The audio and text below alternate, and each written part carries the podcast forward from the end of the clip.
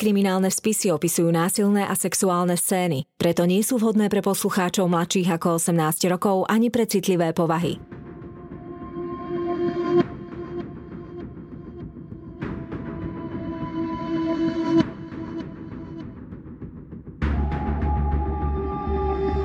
Spáchali ťažký zločin a pred spravodlivosťou sa im nepodarilo skryť. Na ich prípadoch pracovali len tí najlepší vyšetrovatelia. Každý z nich má v policajnom archíve svoj spis.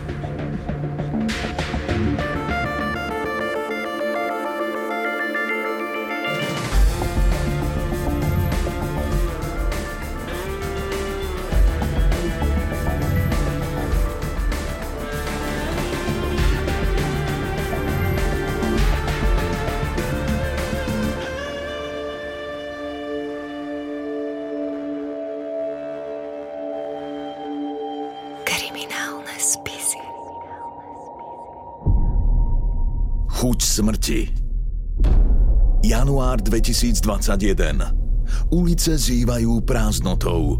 Stoličky v krčmách sú vyložené na stoloch, pivo v narazených súdoch smrdí ako skazené vajcia. Ľudia sa skrývajú pred mrazom a nebezpečnou nákazou vo svojich domovoch. Jozef ale nie je ako ostatní. Obmedzenia ho nezaujímajú, Žena sa s ním pred rokmi rozviedla, lebo ju opitý mlátil. Céra ho vidieť nechce. Pokašľal to. Občas spí u kamoša v meste, občas u rodičov na dedine. Keď sa dá, privyrába si na stavbe. Hlavne, aby vyšlo na pivko a nejaké to tvrdé. Keď si 19. januára na pošte v Dubovom vyberie peniaze, jeho rodičia tušia, že ich pôjde hneď minúť do Martina – Nedávno si našiel novú frajerku. Možno ide aj za ňou. Jozef už dnes čo to vypil, no nemá dosť a chlast je v dnešnej dobe drahý. Potuluje sa prázdnymi ulicami a premýšľa, či kúpiť ďalšiu flašku. Ľudia ho väčšinou ignorujú a tak si nevšimne, že spod zelených neónov čerpacej stanice OMV sa na neho upierajú štyri oči – keď k nemu vykročia dvaja mladíci, prekvapene zastane. Jozef ich podozrievavo preskúma pohľadom. Pôsobia priateľsky. Jeden je tichší, má okuliare a pokojné, inteligentné oči. Druhý má jemné fúziky, hlavu takmer holú a široký úsmev sympatického chuligána. Čo asi od neho môžu chcieť takéto dve uchá? Ujo, Hýbajte s nami vypiť. Zalieča sa mu ten drzejší. Odhadol ho dobre. Chlapci mu podávajú ruky. Predstavia sa ako Rudo a Milan. Po krátkom žoviálnom rozhovore spoločne vchádzajú do obchodu na pumpe. Jozef pozerá do regálu s alkoholom. Vyberie drahšiu vodku, treba si dopriať. Veď chalani povedali, že pozývajú. Osoba za kasou otrávene sleduje trojicu. Divná sorta, ešte aby niečo neukradli. Keby si aspoň dali tie rúška. Keď zaplatia a poberú sa na odchod, vydýchne si. Za Jozefom a jeho novými kamarátmi sa zatvoria dvere. Vtedy ešte netuší, že v ruke drží poslednú fľašu svojho života. Jozef sa v ten večer do Dubového k rodičom nevráti. Zatiaľ však spia pokojne. Jeho záťahy už za tie roky dobre poznajú. Občas sa takto na niekoľko nocí vyparí, vždy ale prilezie naspäť, unavený a dotlčený ako túlavý kocúr. Lenže tentokrát neprichádza domov ani po štyroch dňoch. Neodpisuje, nedvíha mobil. Rodičov premkne strach – s obavami vyzerajú syna a naťahujú uši, či v zámke nezaštrngajú jeho kľúče. Neboj sa, určite je u tej svojej. Vieš, aký je, upokojuje otec mamu. Bojí sa však rovnako ako ona. Telefonuje synovým známym, no nikto o ňom nič nevie. Je útorok 6. februára 2021. Po Jozefovi nie stopy už viac ako dva týždne. Napeté ticho doma u jeho rodičov pretne ostré zvonenie. Z telefónu sa ozve roztrasený hlas ich vnučky. Jozef sa už domov nevráti. Policajti našli jeho zohavené telo v starom kryte na okraji Martina. Zdá sa, že ho niekto brutálne zavraždil. Rodina je v šoku. Chcú vedieť, kto a prečo zabil ich syna, otca a priateľa. Čo za monštrum môže mať v sebe toľko nenávisti? 14. október 2016. 4 roky pred Jozefovou smrťou. Martin. Začína sa stmievať a tínedžeri sa pomaly zbiehajú v centre na tradičnú piatkovú párty. Skupinka veselých pubertiakov vtipkuje a kráča krížom cez námestie – Míňajú osamoteného, namosúreného chalana Ruda. Keď ho bez povšimnutia obídu, vykríkne menom na jedného z nich. Ten sa zvrtne a s partiou čaká, kým k ním mladík nepríde. Je v ich veku. Môže mať okolo 15 rokov. Ty na koho čumíš, čo? Vyvalí Rudo z prúdka na chalana. Máš nejaký problém? Partia kamarátov je zaskočená. Niektorí pozerajú do zeme. Zamrznú od strachu či nervozity. Ďalší si vymenia veľa významne pohľady a agresívnemu chalanovi začnú dohovárať. Kamo, v pohode. Nikto sa na teba nepozeral. Rudo ich ignoruje. Pristúpi bližšie k tomu, na ktorého pokrikoval. Čo na mňa čumíš, sa pýtam. Si onemel, či čo? Chceš do držky? Týpek uhne pohľadom, nechce problémy. Rudo sa napriahne a dobre mierenou ranou ho čelom udrie rovno do nosa. Ozve sa odporné prasknutie. Chalan zletí na zem ako podťatý, tvár mu zaleje krv. Rozbesnený Rudo sa na svoju obeď vrhá ďalej, no jeho kamaráti sa rýchlo spametajú. Spoločne ho chytia a odvlečú ďalej. Napadnutý sa zo svojich zranení lieči celý mesiac. Mladistvý útočník je obžalovaný z výtržníctva a ublíženia na zdraví. Príjme dohodu o vine a treste. Tvári sa, že celú vec ľutuje a podarí sa mu vyviaznuť len s podmienkou. Z celej udalosti si odnáša poučenie. Spravodlivosť je na neho krátka. Dokáže sa vyhnúť väzeniu. Rudo by sa možno ešte naučil kontrolovať svoj hnev, keby ho doma čakala láskavá a pevná ruka. Lenže jeho život nie je prechádzka rúžovým sadom. Je zo zmiešanej rodiny a otec bol už viackrát v base za drogy. Rómovia ho medzi seba nepustia, vravia mu, že je gaďo. Bieli mu zas nadávajú do cigáňov, feťákov a basistov. Lekári mu diagnostikujú ADHD, poruchu pozornosti s hyperaktivitou. V škole prepadne a reedukačné centrá si ho medzi sebou pohadzujú ako horúci zemiak. Cíti obrovský hnev, trpí úzkosťami a hurikánom pocitov, ktoré ani nedokáže pomenovať. Energiu a frustráciu si vybíja na futbale, no nestačí to.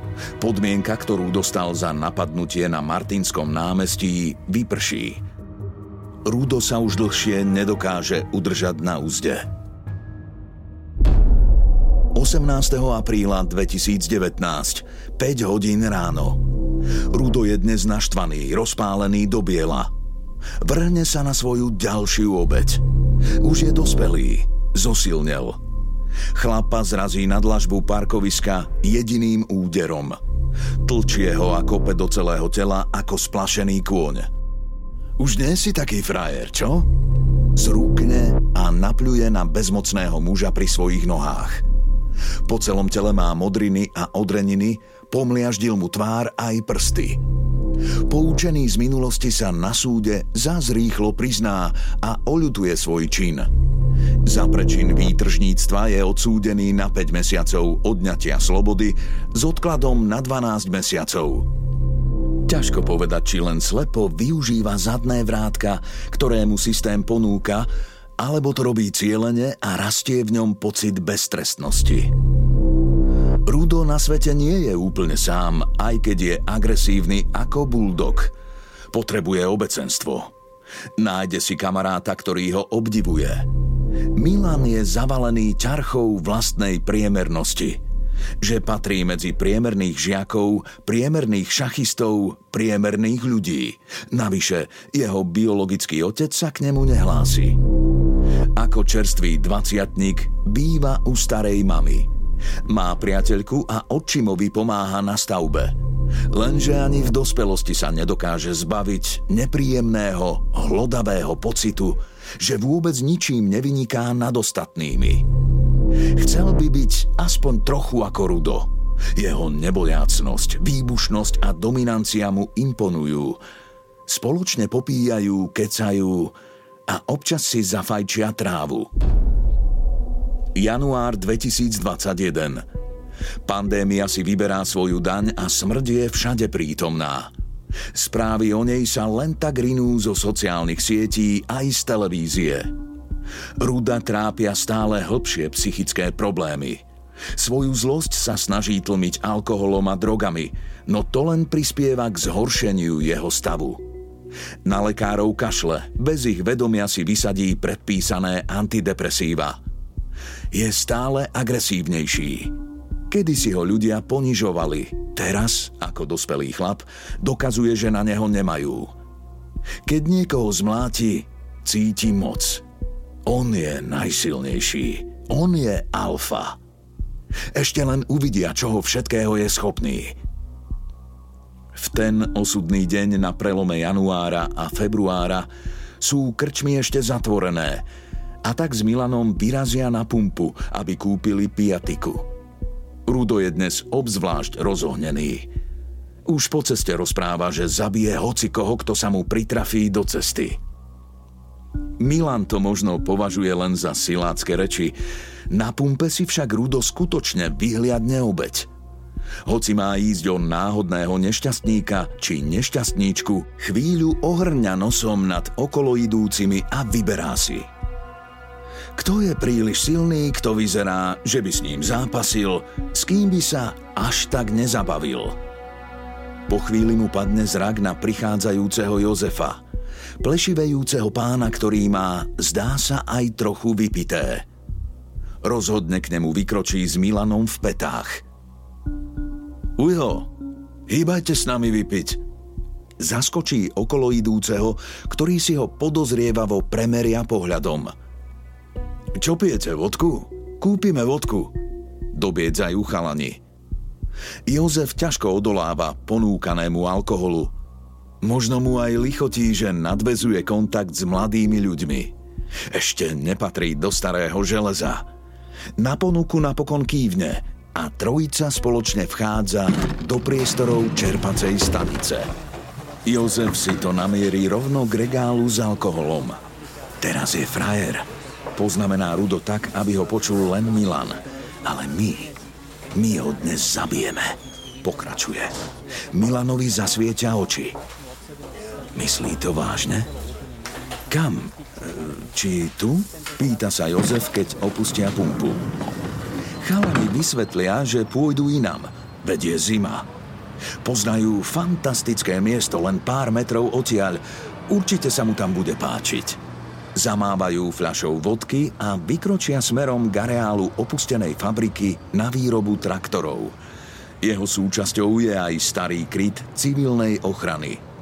Vchod nie je zamknutý snáď už celé roky. Kvôli strašidelným podzemným priestorom miestni lokalitu volajú katakomby.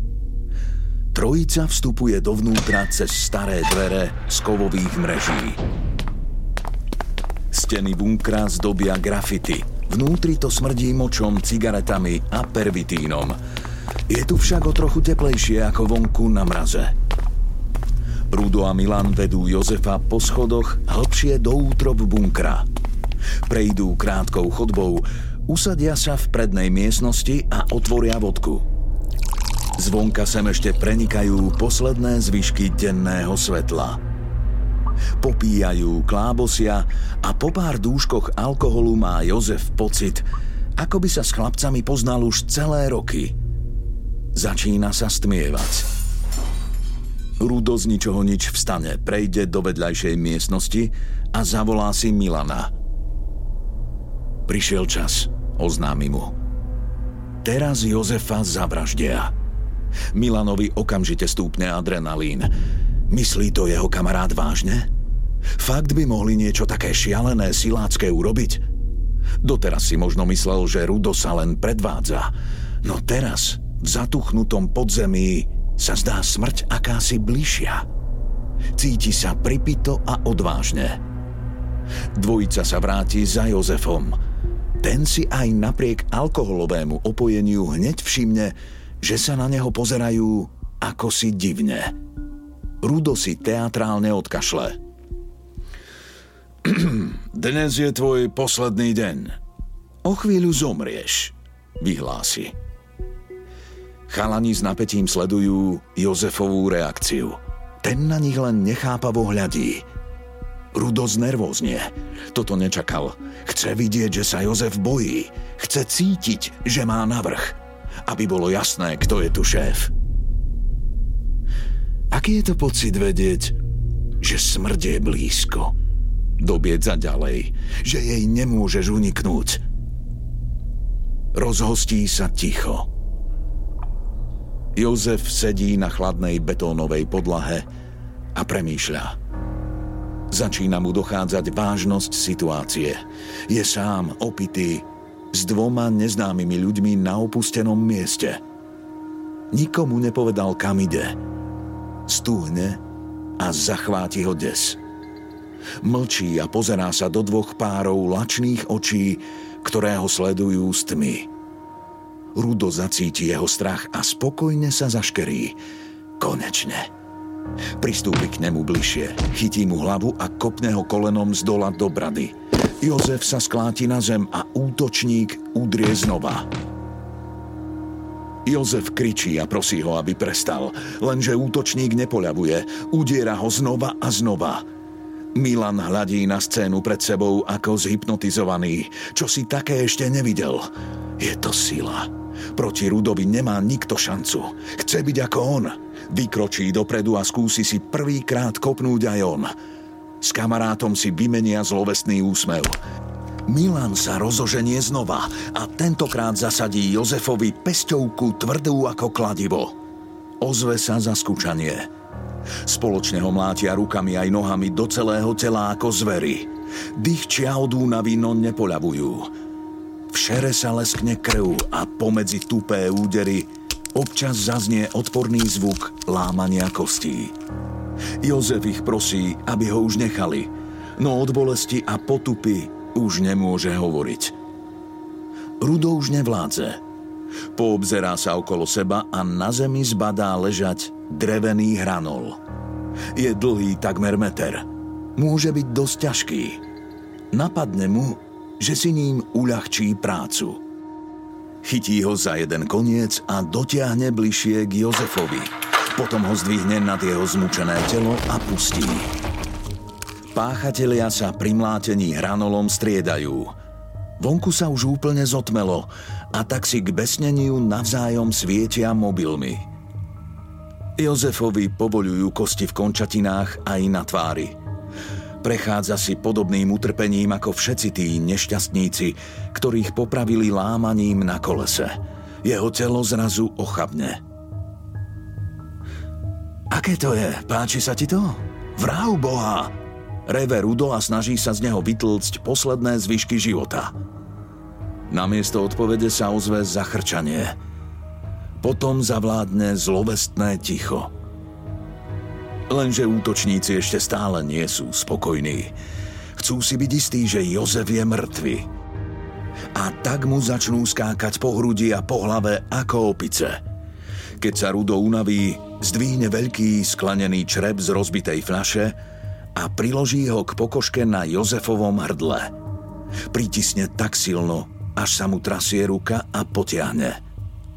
Ostrý úlomok sa zaborí do krku obete ako do masla – pretne tepnú a na zem sa začnú valiť potoky teplej krvi. Milan je vzrušený, smrť mu vonia, nevie sa zastaviť, chce ešte viac. Schytí črep do svojich rúk a začne ním rozrezávať pokožku na hlave mŕtvoly. Videl si už ľudský mozog? Spýta sa Sikotavo Ruda. Ostrým sa snaží otvoriť lepku, no nepodarí sa mu to. Tvár mŕtvého však zohaví na nepoznanie. Dielo je dokonané.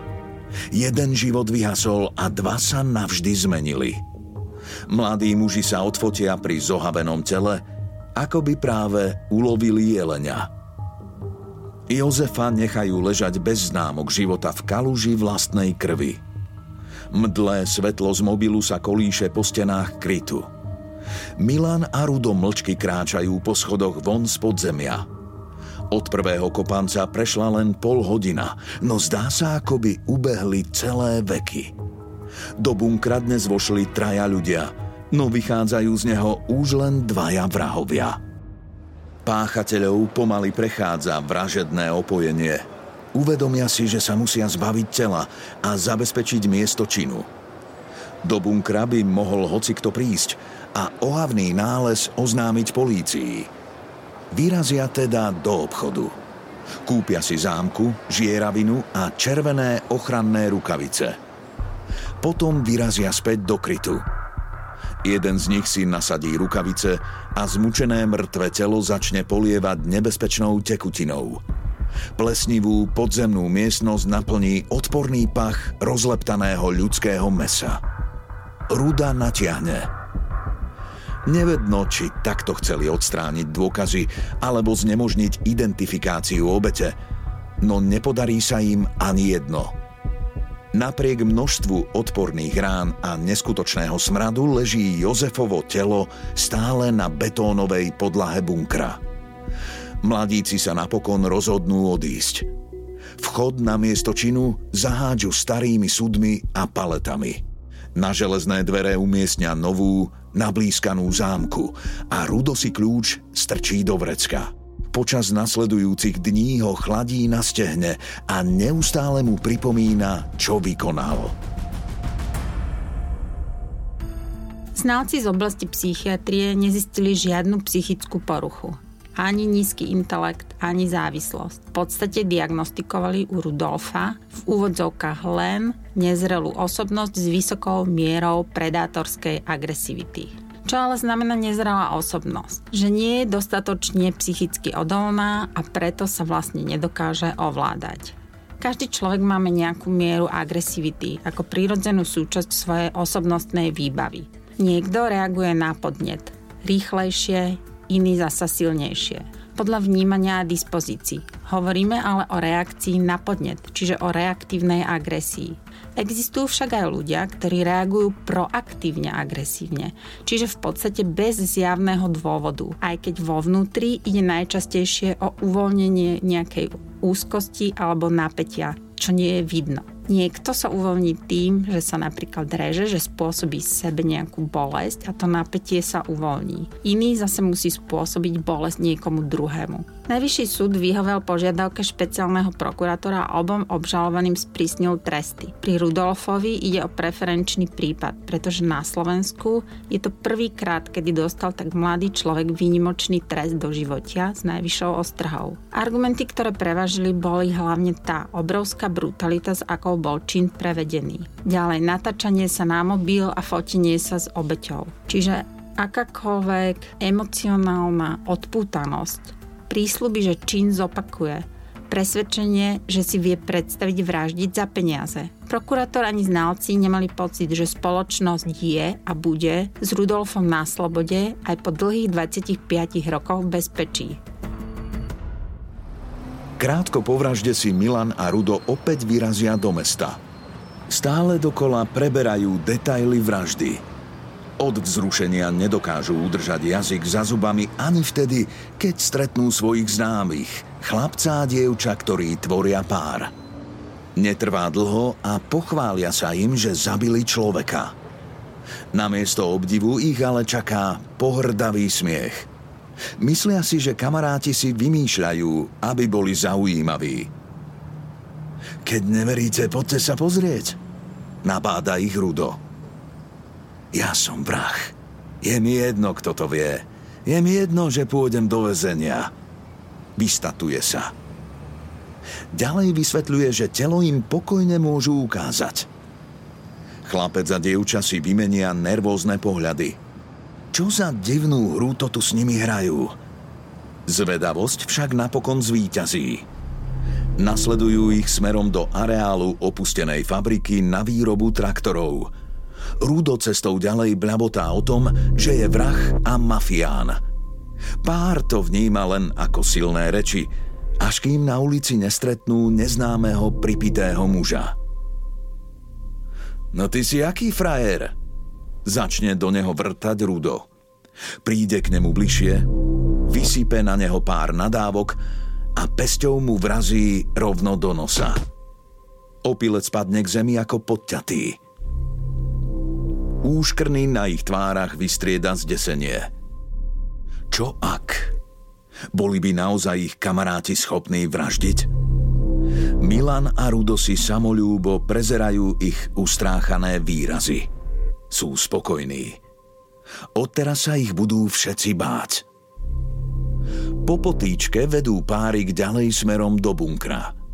Dievča a chlapec by sa najradšej niekam vyparili, no nevedia, ako sa z celej situácie vyvliecť. Hľadajú vhodnú príležitosť a dúfajú, že tvrdenia o vražde sú len prázdne, silácké reči. Rudo si nasadí ochranné rukavice a odomyká mrežu na vstupe do krytu. Ničoho sa nechytajte, káže svojim hosťom a vedie ich hĺbšie do šera katakomb. Uprostred úzkej chodby im do nosov udrie odporný, sladkastý pach hnijúceho mesa. Dievča a chlapec si vymenia znepokojené pohľady. Do čoho sa to preboha nechali zatiahnuť? Chcú veriť, že ten hnusný smrad patrí len nejakému zdochnutému zvieraťu. Dúfam, že máte silné žalúdky. Smeje sa Rudo a spolu s Milanom presúva súdy a palety, za ktorými sa ukrýva vstup do ďalšej miestnosti. Mladý pár ich neochotne nasleduje dovnútra. Železitý pách zosilnie. Okamžite uprú pohľady smerom k zemi, kde sa zaleskne mláka schnúcej krvi. Na pohľad, ktorý sa im naskytne, nezabudnú do konca života. Pred nimi leží nehybné telo alebo to, čo z neho zostalo. Vek ani pohlavie obete nedokážu odhadnúť. Bránia im v tom devastačné zranenia. Pogniavené ruky a nohy ležia v neprirodzenom uhle k torzu. Hlava je vyvrátená na bok, namiesto tváre na nich civia len rozdrvené kosti tváre a zvyšky rozleptaného mesa. Chceli by kričať, no hrôza im vzala dých. Rudo si ich des užíva.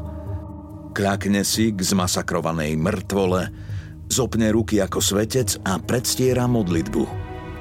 Po chvíli sa zo žartu nesprávne prežehná a vstane. Už nie je taký frajer, povie, spokojne si premeria obecenstvo a celou silou kopne do bezvládneho tela. Potom zdvihne drevený hranol, ktorým Jozefa umlátili a otrčí ho svojim hosťom pod nos. Zhnusene sa odtiahnu. To vám ho nebolo ľúto? Ja mám chlad v srdci. Zabil by som aj pre peniaze. Vysvetľuje Rudo s hrdosťou v hlase.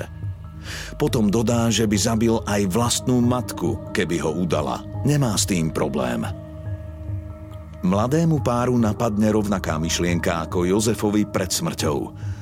Sú na opustenom mieste a nikomu nepovedali, kam idú. Majú strach.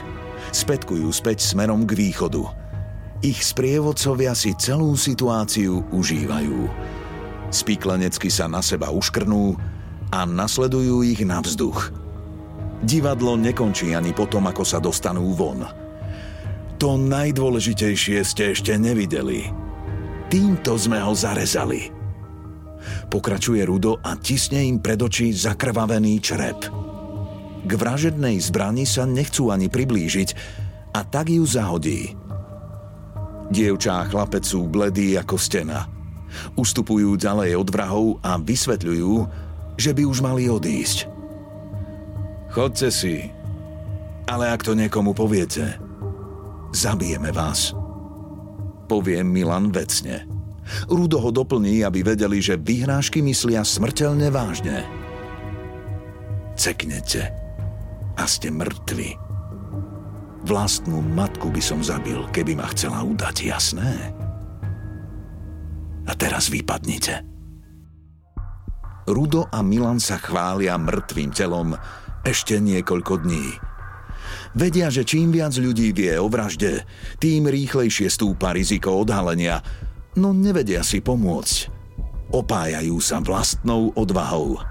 Teraz sa ich všetci boja ako skutočných mafiánov – Svetkom sa vyhrážajú, že ich zavraždia aj s rodinami. Píšu im výhražné správy a volajú Ak ma udáte na polícii, skončíte rovnako ako ten chlapík v bunkri. Zabijem teba aj tvoje decko. To ich na chvíľu umlčí. Mladý pár však bojuje s úzkosťami a nočnými morami. Jozefa síce nepoznali, no neustále myslia na to, že bol určite niečím synom a kamarátom. Jeho rodina ho určite hľadá. Nemôžu ho nechať zhniť v tom odpornom kryte. Ľudskosť napokon zvíťazí nad strachom. Napriek tomu, že telefóny majú plné rudových výhrážok, rozhodnú sa zločin nahlásiť na políciu. V sobotu 6. februára dorazia na miesto činu prví kriminalisti. Nález rozkladajúceho sa tela potvrdí výpovede svetkov – po zdokumentovaní miesta činu prevezú mŕtvého na pitevňu. Lekár v správe popíše mnohopočetné tržné a rezné rany na tvári a celom tele, zmliaždenie pľúc, krvácanie do srdca, dýchacích ciest aj mozgu. Páchatelia Jozefovi absolútne roztrieštili skelet tváre, okrem iných kostí polámali väčšinu rebier a rozdrvili hrtan – Následkom toho došlo k zlyhaniu dýchania a smrti udusením. Prípadu sa začne venovať vyšetrovateľ Národnej kriminálnej agentúry a Naruda s Milanom sú vydané zatýkacie rozkazy. Po obvinení z obzvlášť závažného zločinu úkladnej vraždy putujú do väzby. Aj tu sa však snažia urobiť dojem. Keď sa kriminalisti pri prvotnom výsluchu pýtajú Ruda, prečo Jozefa zabil, pozrie sa im do očí a sebavedomo odpovie. Chcel som vedieť, aké je to zabiť človeka. Rudo sa prizná a tak ako v minulosti zdanlivo oľutuje svoj čin. Dušuje sa, že by chcel vrátiť čas a všetko zmeniť. Zrejme dúfa, že sa mu opäť podarí vyviaznuť s ľahkým trestom. Milan nasleduje jeho príklad – Hovorí, že by obetoval svoj vlastný život, keby mohol Jozefa vzkriesiť. Výpovede páchateľov, ktoré opisujú vraždu, sa zhodujú so slovami svetkov aj s dôkazmi, ktoré na mieste zaistila polícia. Podľa znalcov z odboru psychológie a psychiatrie je ich ľútosť skutočná – Mladým mužom nediagnostikujú žiadnu závažnú psychickú poruchu, ktorá by zľahčovala či aspoň čiastočne ospravedlňovala ich konanie. Rudo je podľa nich nezrelá, emočne nestabilná osoba so zníženou schopnosťou sociálnej adaptácie. Prizná aj užívanie drog, no závislosť u neho nezistia. V posudku zdôraznia, že má tendencie k impulzivite a agresívnemu konaniu – to opäť potvrdzuje sám obvinený. Už 1. júna 2021, necelé 4 mesiace po vražde, napadne vo väzbe iného obvineného, za čo je disciplinárne potrestaný. Jeho reči o vražde pre pocit, ako zločin nazvali médiá, sú podľa znalcov len deklarovanou zásterkou – Vraždou chcel dosiahnuť úľavu, pokoj od hurikánu negatívnych pocitov vo svojom vnútri. Milan podľa matkinej výpovede v minulosti nemal agresívne sklony. Znalci ho označia podobne ako Ruda za nezrelú osobnosť. Zatiaľ nemal problémy so zákonom a hoci bol starší, svojim konaním sa prispôsoboval dominantnému Rudovi – jeho resocializáciu považujú odborníci za pravdepodobnejšiu. Podľa odborníkov sú obaja páchatelia dostatočne inteligentní a mladí na to, aby sa mohli ďalej rozvíjať čo som chcela povedať o tom Milanovi, že v podstate to bol chlapec z bežnej rodiny, rozvedenej, kde síce o neho otec nemal záujem, ale mal odčima, s ktorým mal dobrý vzťah. Čiže nič výrazné, čo by indikovalo, že, že vlastne takto spoločensky zlyha. Učil sa priemerne. Nemal nejaké dvojky schovania. V podstate tá mama nejakým spôsobom zvládla tú výchovu. Ale teda napriek tomu sa tento Milan cítil ako niekto, kto nemá zdravé sebavedomie, sebahodnotu, cítil sa menej cenný a vlastne nahnevaný a frustrovaný, čo v istej miere k tomu veku patrí. U toho Rudolfa podľa tej genezy, ako to postupovalo, tak jednoznačne to spelo k tomu. Jeho v podstate agresívne prejavy boli nevyprovokované a boli vlastne stále silnejšie. To jednoznačne smerovalo naozaj k vražde. Pretože ten systém predchádzajúci ho vlastne nezastavil a ani ho nenaučil inak narábať so svojimi emóciami a s tou energiou, ktorú má. On bol vždy iba na chvíľu zastavený tou podmienkou, ktorú dostal, ale v ňom vnútri samotnom to napätie a tá úzkosť vlastne len narastala. Vždy, keď tá podmienka vypršala, tak znovu zlyhal. Ak e, by tu bola na mieste nejaká rada pre štát, tak naozaj to chce veľkú investíciu finančnú, psychickú, materiálnu, personálnu práve do prevýchovy, do resocializácie. Špecializovaný trestný súd v Pezinku rozhodne o osude mladých mužov 15. októbra 2021. Oboch uzná za vinných. Rudovi udelí 24 rokov odňatia slobody v zariadení s najprísnejším stupňom stráženia – a Milanovi 20 rokov v ústave so stredným stupňom stráženia. Lenže pozostalí a veľká časť verejnosti s rozsudkom nie sú spokojní. Dve dekády v base sú podľa nich za taký ohavný čin málo. Špeciálny prokurátor Daniel Lipšic sa odvolá na najvyšší súd. 11. januára 2022 prichádza nové rozhodnutie – Súd vyhovel námietkam obžaloby. Milan dostane 25 rokov a Rudo sa stane najmladším človekom v histórii Slovenska s doživotným trestom. Obaja páchatelia nastúpia na výkon trestu do najprísnejšie stráženého väzenia. Vzhľadom k mimoriadnej brutalite tohto činu, jeho následkom pohnútke, ale aj kriminálnej kariére už odsúdeného, je zrejme, že žiaden iný trest by nebol ani spravodlivý, ani by nezabezpečil účinnú ochranu spoločnosti, povedal Lipšic. Okolo prípadu však dodnes visí mnoho otáznikov. Kde sa stala chyba? Ako by mal štát nastaviť systém tak, aby sa z mladistvých delikventov nestávali dospelí zločinci? Psychológovia sa zhodujú na tom, že rozhodujúca je včasná intervencia, teda pomoc mladým, ktorí sa ocitnú v ťažkých životných situáciách.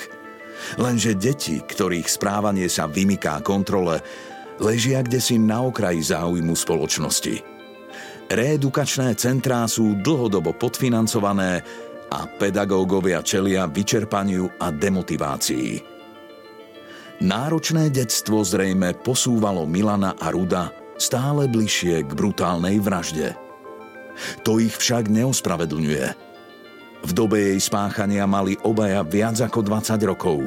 Boli už teda mladými mužmi, ktorí sú plne zodpovední za svoje činy. Ich vinou vyhasol ľudský život. A Jozefova rodina zostane navždy poznačená dusivou traumou.